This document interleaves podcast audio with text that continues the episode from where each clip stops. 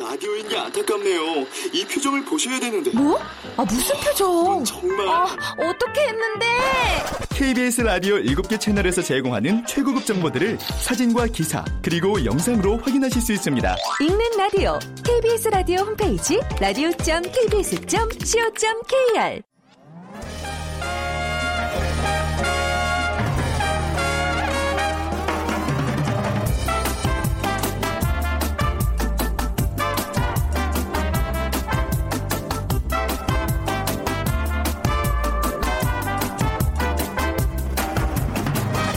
안녕하세요. 빅데이터로 보는 세상 아나운서 최현정입니다.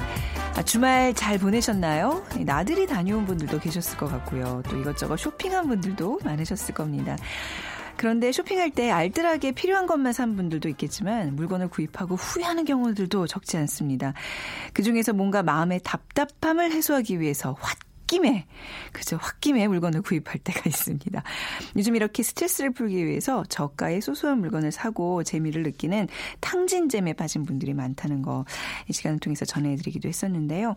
그런데 이렇게 홧김에 물건을 사는 것, 과거와는 분명히 차이가 있습니다. 스트레스를 풀기 위해 홧김에 돈을 쓰면 예전에는 도덕적 지탄을 받는 경우도 있었지만 요즘 젊은이들은 이런 거를 부끄럽게 여기지 않는다는 겁니다. 오히려 이러한 소비를 SNS에서 사람들의 공감을 얻으면서 다시 한번 이 홧김 비용에 대해서 위로를 받는다고 하는데요. 말 자체도 참 웃기죠. 네. 자, 일상에서 소소하게 자신을 위로하는 비용, 홧김 비용이라는 키워드로 빅데이터 분석해 보겠습니다. 그리고 이어지는 빅데이터 인사이트 시간에요. 기능성 화장품의 소비 트렌드에 대해서 살펴보겠습니다. 빅퀴즈입니다. 자, 요즘 기능성 화장품 선택하는 분들이 늘고 있습니다. 그중에서 외모에 관심 있는 남성들이 많아졌는데요. 과거에 40, 50대 중년 남성들 하면 힘겨운 가장의 이미지가 많은데요. 자신의 삶을 제대로 즐기기 힘들었습니다. 근데 최근에는요, 사회 분위기가 변하면서 자신을 가꾸고 발전시키는 일에 관심을 보이고 있는 남성들이 늘어났습니다. 자, 이런 중년층의 남성을 부르는 말이 있죠. 1번 골드미스, 2번 꽃중년, 3번 캥거루족, 4번 갱년기 중에 정답 과 함께 여러분들의 의견 보내주시기 바랍니다. 당첨되신 분께는 커피앤도넛 모바일 쿠폰 드리겠습니다. 휴대전화 문자메시지 지역번호 없이 샵 9730입니다. 짧은 글은 50원, 긴 글은 100원의 정보 이용료가 부과됩니다.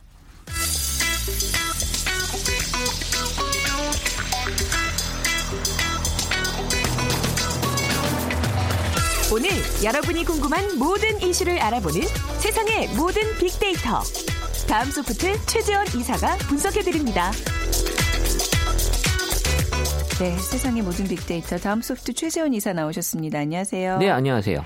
참 요즘 홧김 비용이라는 얘기를 할 텐데 이게 사실 좀 말씀드리면 원래 이제 홧김이 아니라 조금 속어를 쓰는 단어라고 네, 해요. 숫자를 근데, 표현하는 속어가 있죠. 예, 네. 그래서 이제 이거를 조금 더 방송용으로 순화시켜서 저희는 홧김 비용이라고 하는데 이 홧김 비용도 참 어감이 재밌네요. 그렇죠. 네. 지금 예전에보다 지르다라는 표현이 줄어들고 있어요. 네. 왠지 이제 지르다라고 했을 때는 내가 정말 큰 잘못을 저지른 것처럼 사람들이 많이 느끼는 맞아요. 것 같아요. 네. 그래서 이제 지르다라는 표현 대신에 뭔가 다른 표현들을 지금 많이 쓰기 때문에 그쵸? 지르다라는 표현은 줄어들고 있고 뭔가 이렇게 명분이 있는 그런 느낌이잖아요. 그렇죠. 내가 물론 뭐 아주 잘한 건 아니지만 어쩔 수 없다. 그런 네. 나름의 합리화를 네. 좀 하려고 하는 게 보여지고 있고요. 네. 그러니까 2016년부터 보면 사람들은 스트레스 받을 때 일단 음식을 가장 많이 찾는 것으로 보입니다. 네. 그래서 먹는 걸로 일단 스트레스를 풀려고 하고요. 그 다음으로는 또 바람직한 또 운동에 네. 대한 얘기가 있고요.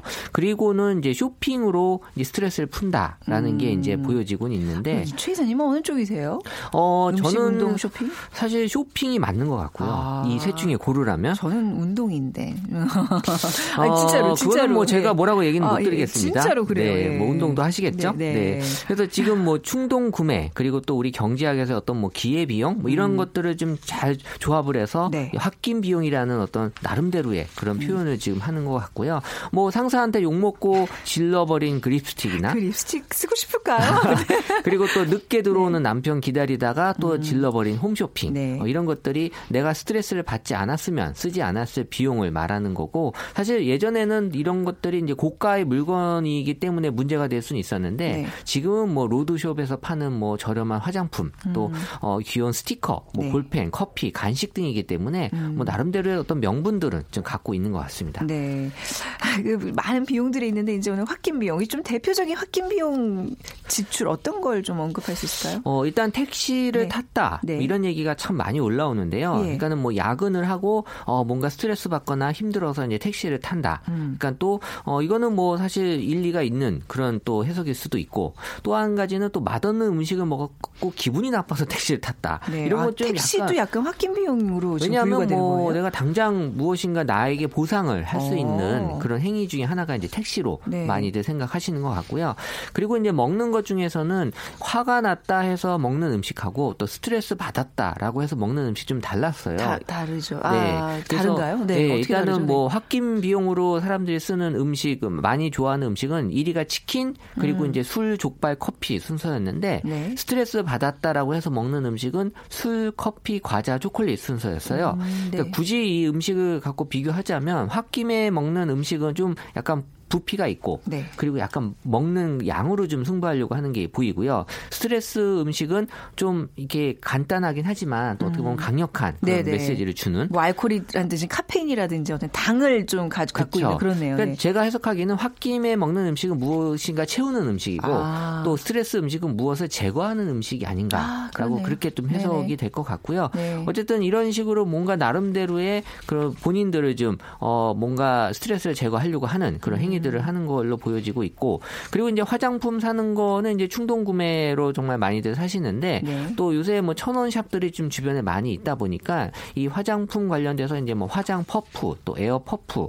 이런 제품들이 전체 제품의 한 50% 이상의 판매량을 차지하고 있다고 해요. 네. 그러니까 뷰티 케어 제품에 많은 분들이 이런 어떤 소비를 보여주고 있다라는 거고, 또 네일 아트도 여전히 이제 인기가 있는.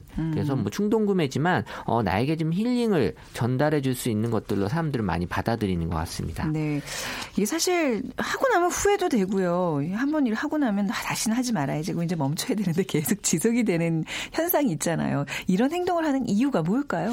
뭐 지금 젊은 세대 중심으로 나타나는 그런 행동이긴 한데 뭐 이해는 돼요. 뭐 열심히 일해도 지금 뭐 고용 불안, 또 뭐 열심히 저축을 해도 집 한 채 장만하기 힘든 네. 이런 또 미래보다는 지금 현재를 생각해야 되는 그런 시대에 살고 있으면서 이 하루 일당을 또 소진하는 우리 탕진잼이라는 표현이 있었잖아요. 그래서 어떻게 보면은 탕진한다라는 의미와 또 재미있게 한다라는 잼을 합성해서 만든 신조어인데 네. 물론 우리가 뭐 큰 재산을 뭐 탕진하는 건 아니지만 작은 규모로 소소하게 낭비한다는 이런 어떤 재미를 좀 뜻할 정도로 지금은 약간 뭐 소비 형태의 어떤 뭐 사치나 뭐 낭비 이런 부정적인 느낌보다는 약간 소비를 재미로 받아들이려고 하는, 그러니까는 뭐 지금 소비는 죄책감이다라는 그런 인식보다는 젊은 네. 세대에게 소비는 또 미덕이다라고 또 생각이 들어질 수도 있고요. 네. 그래서 뭐 예전에는 그런 또 명품 이런 것들로 많이 이런 욕구를 채웠다면 지금은 작고 저렴하지만 또 약간 행복을 느낄 수 있는 그런 품목이면서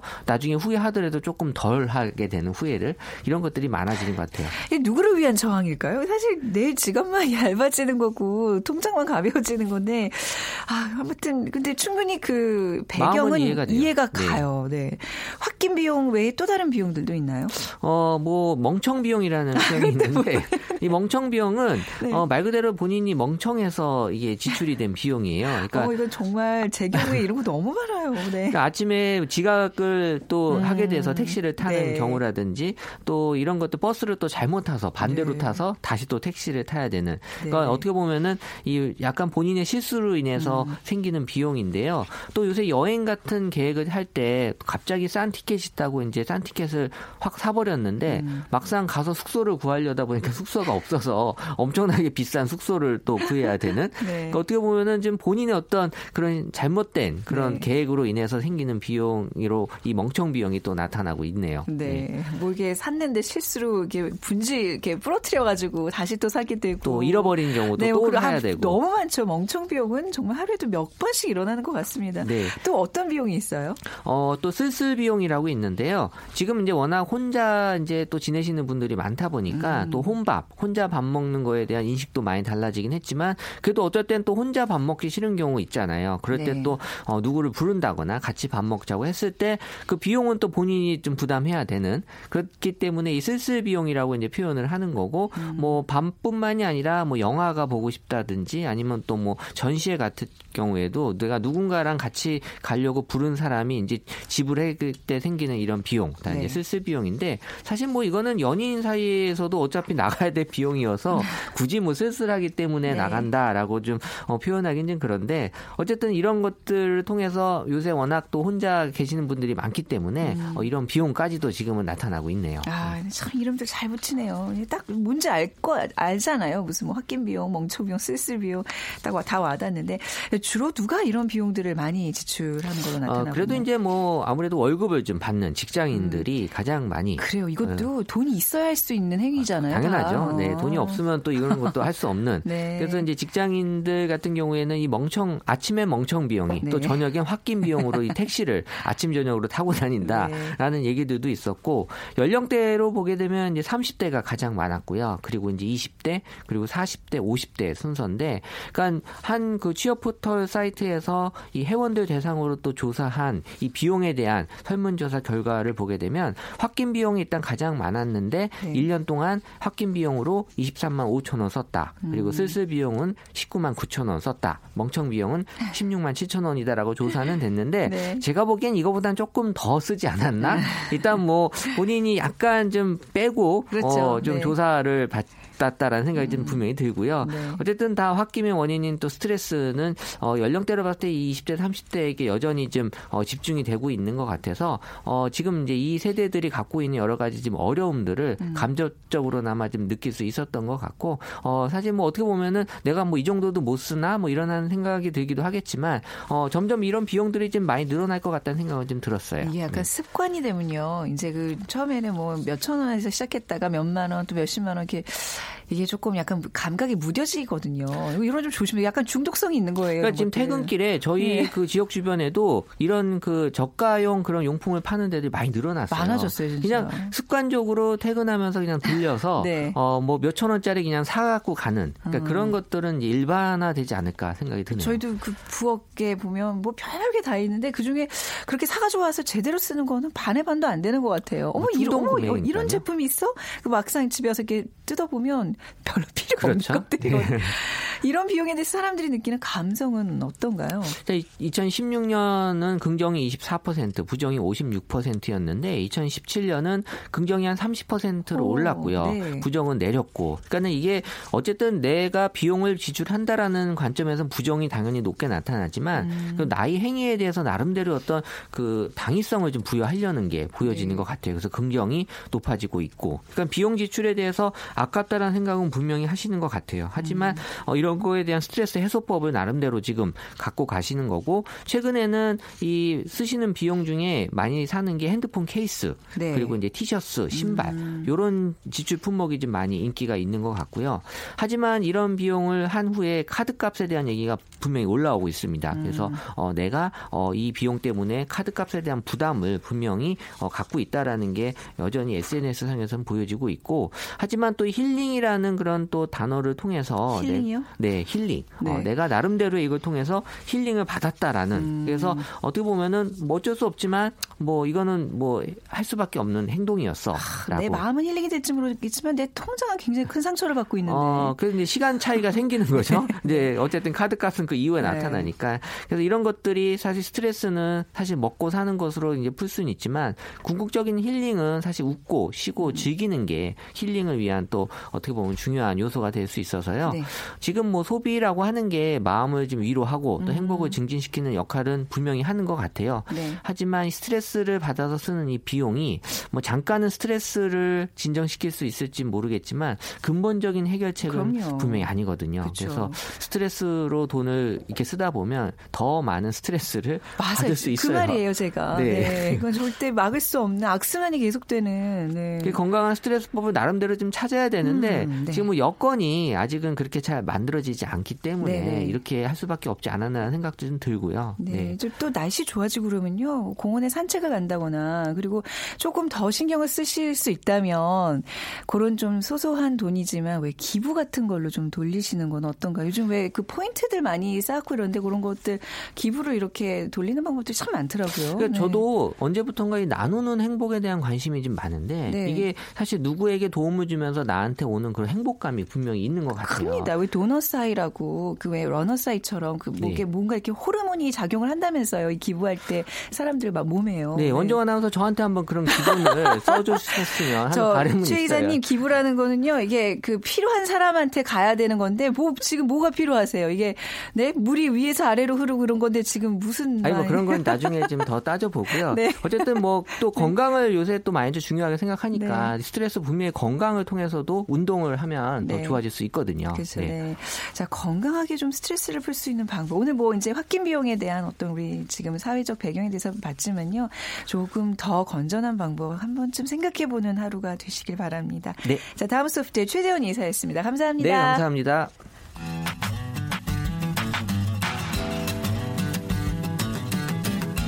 마음을 읽으면 트렌드가 보인다. 빅데이터 인사이트. 타파크로스 김용학 대표가 분석해드립니다. 네, 타파크로스의 김용학 대표 나오셨습니다. 어서 오세요. 안녕하세요. 네, 오늘 빅퀴즈 부탁드릴게요.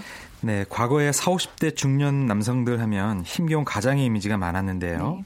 자신의 삶을 제대로 즐기기 힘든 상황이었죠. 그래서 최근 사회 분위기가 변하면서 자신을 가꾸고 발전시키는 일에 관심을 보이는 남성들이 많이 늘어났습니다. 외모는 물론이고요. 체력에 대한 고민을 외모를 꾸미는 일부터 병행하면서 실속을 챙기는 모습을 보이기도 하는데요. 이런 중년층의 남성을 부르는 신조어입니다. 1번 골드미스, 2번 꽃중년, 3번 캥거루족, 4번 갱년기입니다. 네, 지금 이 정답 말고도 뭐 그루밍족들, 네, 그렇죠. 뭐 또 뭐가 있을까요? 뭐 요즘 많이 들었는데, 예, 제가 네. 근데 가장 아주 무난한 걸로 오늘 저희 보기를 내봤네요. 정답 고르셔서 저희 빅데이터로 보는 세상으로 문자 주시면 됩니다. 휴대전화 문자 메시지 지역번호 없이 샵 9730입니다. 짧은 글은 50원, 긴 글은 100원의 정보 이용료가 부과됩니다. 오늘 저희 김용학 대표님이랑 나눌 얘기가 기능성 화장품이에요. 이 화장품에 대해서 좀 잘 아세요? 근데 잘 알지 못하는데 요즘 네. 저한테 꼭 필요한 거구나 이렇게 느낄 때가 굉장히 많아집니다. 어떤 기능이 필요하세요? 주름, 미백, 탄력? 네, 이제 그 모두가 갑자기 많이 필요해졌고요. 그러니까 얼마 전까지만 해도 그런 부분에 크게 이렇게 관심이 가지 않았는데 네. 최근에는 아무래도 그 외부에서 사람들을 대하는 일이 많아지고 대중 앞에 설 일이 많아질수록 네. 제 이미지를 통해서 느끼게 되는 저의 어떤 뭐 장점, 설득력 이런 네. 것들에 대해서 고민하게 되니까 외모에 대한 관심이 많아질 수밖에 없고요. 네네. 제 얼굴에도 이제 세월이 묻어나는구나 이렇게 느끼는 거죠. 네, 진짜 요즘에 한고 이제. 김영학 대표님이나 이제 앞서 최재원 이사님 요 나이 또래의 남성분들 피부도 탱탱하고 그렇죠? 하얗고 또 굉장히 그 옷도 잘 입고 이제 이런 외모의 어떤 개선을 많이 좀 볼 수 있는데요. 네, 지금 방송 중에 속보가 지금 떴습니다. 검찰에서 박근혜 전 대통령의 구속 영장이 청구됐다는 네, 뉴스 속보 전해지고 있습니다. 잠시 후에 또 KBS 1라디오 또 TV를 통해서 예, 저 자세한 뉴스 확인해 주시기 바랍니다. 자, 지금 기능성 화장품 얘기를 하고 있었고요. 네, 이제 어떻게 보면 이게 좀 소비 트렌드의 또 변화라고 할 수 있는 거잖아요. 네, 그렇죠? 그렇습니다. 네. 이제 생명주기가 길어지고 사회 활동하는 것들이 길어질 수밖에 네. 없잖아요. 그리고 사람들하고의 관계에 있어서 어떤 자신의 경쟁력에 대해서 고민하는 분들이 많아지다 보니까 네. 외적 관심이 높아질 수밖에 없죠. 예전의 기존의 기능성 화장품은 뭐 미백이라든지 네. 주름 개선, 자외선 차단 이렇게 세 분야로 한정돼 있었어요. 근데 올해 5월 30일 날 이제 화장품법이 개정돼서 실시하게 되는데요. 아, 그래요? 네. 오. 이 주된 내용이 바로 이러한 기능성 화장품의 종류를 대폭 확대하는 게 주요 골자입니다. 네. 그러다 보니까 이제 관련 시장이 굉장히 많이 움직이고 있고요. 네. 이런 어떤 제도가 바뀐다라는 건 그만큼 일반적인 삶의 패턴이 그만큼 바뀌어 있어서 네. 시장 확대가 필요하다는 거 아니겠어요? 그러니까 그런 부분들은 이제 세세한 내용을 오늘 말씀을 드리려고 하는 그렇군요. 거죠. 기존에 제가 알기로는 이제 이런 어떤 기능성에 대해서는 어떤 허위, 과대 뭐 이런 걸 우려해서 그 굉장히 엄격하게 그 기존했는데 이제 뭔가 그 법이 좀 바뀐다는 얘기군요. 네, 맞습니다. 기능성 화장품의 범위가 어떻게 확장 변화되는 거예요? 그래서 기존에 미백이나 주름 개선, 자외선 차단에 한정되어 있던 것들을 네. 연모나 탈색, 탈염, 제모, 탈모 완화 등으로 크게 확대하는 거죠. 네. 기존에 그 탈모 아토피 증상과 관련된 제품이나 연모제나 제모제 같은 경우는 아까 말씀하셨던 것처럼 의약품이나 의약 외품으로 분류돼서 네네. 규제가 많았거든요. 그런데 이런 것이 화장품으로 변화되면서 상대적으로 시판 허가를 받기가 굉장히 쉬워진 거예요. 네. 그러니까 시장에 런칭할 수 있는 이제 길이 예전에 비해서 굉장히 이제 쉬워졌던 거죠. 국내 탈모 인구수가 한 1,000만 명 정도가 된다고 해요. 네네. 그러니까 이게 5분 중에 한 분은 탈모 증세를 갖고 있다는 건데요. 네. 그러다 보니까 이 탈모 시장의 규모가 4조 원 정도가 되고요. 기존에 스트레스성 탈모를 겪는 이런 젊은 층이라든지 여성 탈모 인구도 매년 크게 증가하고 있거든요. 그러다 보니까 관련 시장이 계속 더 확대될 것으로 보이고 있고요. 특히 탈모는 사후 관리보다는 예방이 중요한 것이라는 인식을 갖고 있어서 네. 증상이 본격화되기 전에 예방할 수 있는 관련 제품들이 크게 늘어나게 된 거죠. 특히 남성 탈모 같은 경우에는 제 주변에서 보면 남성분들이 가장 많이 투자하는 분야 중에 하나거든요. 네, 맞습니다. 네, 아낌없이 내 네. 머리카락을 위해서라면. 그러니까 이게 이제 유전적 측면이 강하니까 네, 네. 뭐 예전에는 어쩔 수 없다 이렇게 생각하는 분들이 네. 있었던 반면에 최근에는 네. 젊은 시절서부터 탈모 예방에 신경 쓰는 분들이 굉장히 늘어나고 있어요. 네. 제 주위에도 생각해보니까 너무너무 많네요. 뭐 탈모 예방뿐만 아니라 뭐 이식부터 시작해가지고 진짜 굉장히 큰 돈이 드는 거임에도 불구하고 네. 근데 아무튼 이제 이런 것들을 이제 기능성 화장품으로 뭔가 이제 보완하기 위해서 사람들이 지갑을 연다는 얘기인데 SNS에서는 어떤 이야기들이 좀 나타나고 있어요? 네, 지난 1년간 네. 기능성 화장품과 관련된 데이터 조사를 해봤더니요. 주요 연관어 첫 번째가 미백이 나왔습니다. 아, 그러니까 그래요. 가장 큰 관심이 하얀 피부, 깨끗한 네, 피부. 저 같은 경우도 좀 더 이렇게 미백 효과가 좋으면 사람의 인상이 밝아 보이잖아요. 피부 깨끗하신데요. 아유, 아닙니다. 예, 검버섯도 하나 없으시고. 네. 그 연세에. 아, 네. 네. 살짝 디스하실 것 같은데. 아닙니다. 네. 네, 두 번째는 주름 개선 효과고요. 네. 이 네 번째가 천연이라는 키워드가 나왔는데 중요한 겁니다. 기능성 화장품 중에서도 네. 개선 효과를 강조할 수 있는 성분 중에 천연성 성분에 대한 소비자들의 욕구가 가장 크다라는 거고요. 다음에 가격, 뭐 영양, 잡티 이런 키워드들이 높게 나타나고 있습니다. 네. 사실 이 국내 기능성 화장품 시장은 90년대 중반서부터 이제 조금씩 시작되었었는데요. 예전보다는 보다 면밀하고 세밀한 피부 상태를 진단할 수 있고 그에 대응할 수 있는 이런 제품들이 최근에 들어서 크게 늘어나게 된 것이죠. 네. 근데 그 소비자들이 어떤 그 이제 기능성 화장품을 이제 선택하는 게 지금 요 분석을 보니까 내가 딱 정확하게 어떤 분야에 돈을 투자하고 싶다는 게 분명하게 나온다는 얘기네요. 네, 그러니까 네. 미적 수준도 네. 높아졌고 네. 그런 것들을 대응할 수 있는 전문화된 제품이 그쵸. 많이 나오게 된 거죠. 옛날 그냥 동동구림을 바른 그 시절에는 그냥 얼굴에 좋댄다 그래서 발랐는데 네. 이제는 정확하게 이게 뭐 미백용인지 그렇죠? 무슨 뭐 주름 개선용인지 분명히 이제 그걸 표시하고 소비자들이 찾는다는 얘기인데 기능성 화장품과 관련해서 이렇게 좀 새롭게 최근에 좀 주목할 만한 이슈가 있을까요? 네, 바로 탈모 시장에 관한 얘기인데요. 이 탈모는 과도한 환경오염이나 스트레스, 다이어트, 식생활의 변화로 인한 몸의 불균형 이런 것 때문에 오게 되거든요. 네. 그리고 또 중요한 것 중에 하나가 펌이라고 하죠. 퍼머라든지 염색 네. 같은 것들, 즉 스타일리시한 자신의 외모 때문에 퍼머나 염색을 하는 젊은 층들이 많아졌는데 그러다 보니까 모발의 기능이 약화되잖아요. 네. 그에 대한 탈모 때문에 이런 두피 관리라든지 탈모 증상을 케어하기 위한 소비자들이 많아진 거예요. 네. 그래서 이 연관어 분석을 해보니까 머리카락이 빠진 이후에 다시 자라게 하는 것이 힘들잖아요. 그러다 보니까 예방에 초점이 맞춰져 있고요. 네. 뭐 탈모 방지라든지 그래서 이런 효과가 가장 큰 샴푸라든지 아니면 관련 전문 제품들에 대한 소비자 니즈가 굉장히 늘어나게 된 것이죠. 네.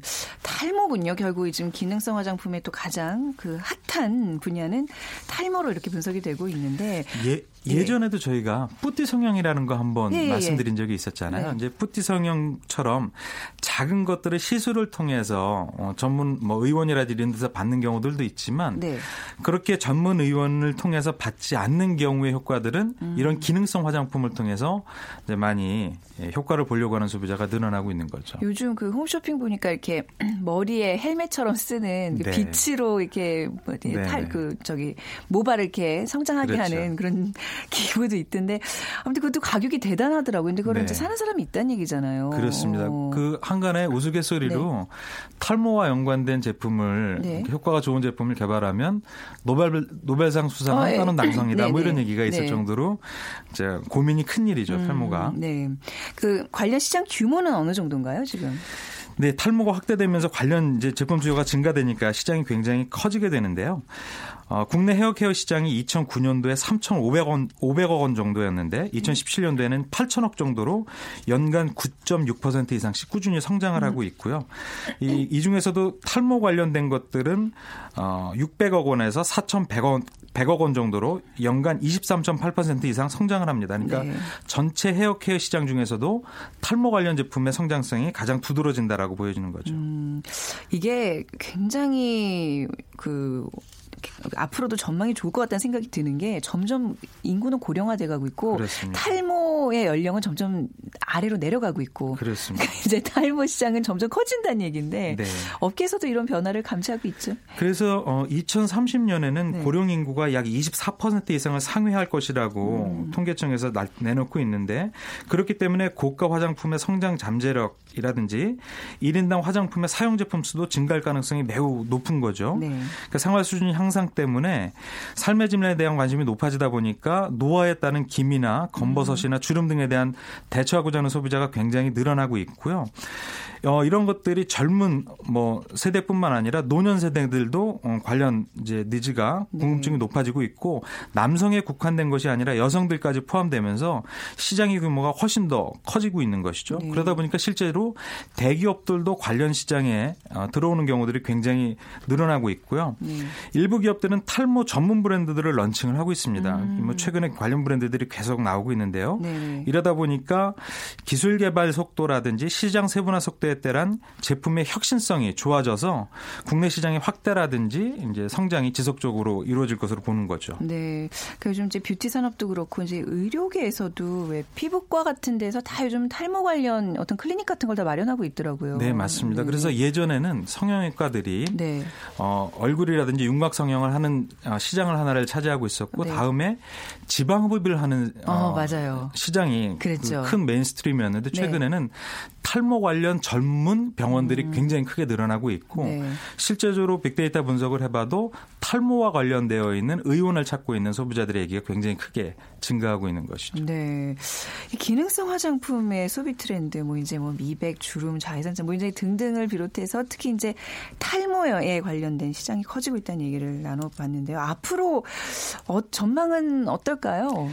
네, 이 화장품의 개념이 단순히 피부 손질의 개념에서 벗어나고 있죠. 그래서 피부 노화를 지연시키거나 아니면 세포를 부활시켜주는 치유의 개념으로 발전을 하고 있습니다. 또 유해 성분이 배제된 순한 제품을 찾는 사람들이 늘어나고 있고요. 여드름이라든지 민감성, 악건성 등의 피부의 근본적 문제를 치료하고 싶어하는 사람들이 늘어나고 있는 거죠. 그러다 보니까 이런 기능성 화장품은 사회적, 자연적 환경의 변화에 따라서 수요 증가가 당연해 보이고요. 그러다 보니까 시장이 훨씬 더 확대될 것으로 예상이 되고 있습니다. 네, 이게 어떤 기능성의 또 그런 부분도 좀 있는 것 같아요. 이제 점점 어떤 천연 재료 이런 거에 관심이 많아지면서 아로마 같은 것도 이제 가미가 돼서 이거를 쓰면서도 이렇게 뭔가 기분 전환도 되고 그런 거 좀 있죠. 아무래도. 제가 정확히 그런 타입인 것 같아요. 그러니까 사회 활동을 하다 보면은 야외 활동도 많이 하게 되잖아요. 뭐 등산을 가게 된다든지 아니면 체육대회를 한다든지 이런 거 하다 보면 예전엔 전혀 신경 쓰지 않았는데 이제 이 선블럭이라고 하죠. 자외선 차단 효과를 챙겨줄 수 있는 제품을 꼭 바르게 되고 그러다 보니까 저의 피부의 특질을 생각하게 되는 거예요. 어떤 부분들이 트러블을 오히려 만들지 않을까 이런 부분까지 세세히 살피게 되고 정말 하루하루 노화를 어떻게 하면 예방하는 것이 좋을까에 대해서 아주 꼼꼼히 챙기게 되는 것이죠. 네. 근데 제가 이런 부분에 굉장히 둔감한 소비자인데 아닌 것 같은데요. 아니요. 제가 이럴 정도라면 네. 훨씬 더 꼼꼼하게 챙기는 소비자가 늘어나게 된다는 오늘 이 거죠. 주제는 저희 다분히 저희 김용학 대표님의 큰 관심사로 이렇게 우리가 이제 생각을 해도 되는 거죠. 네. 네.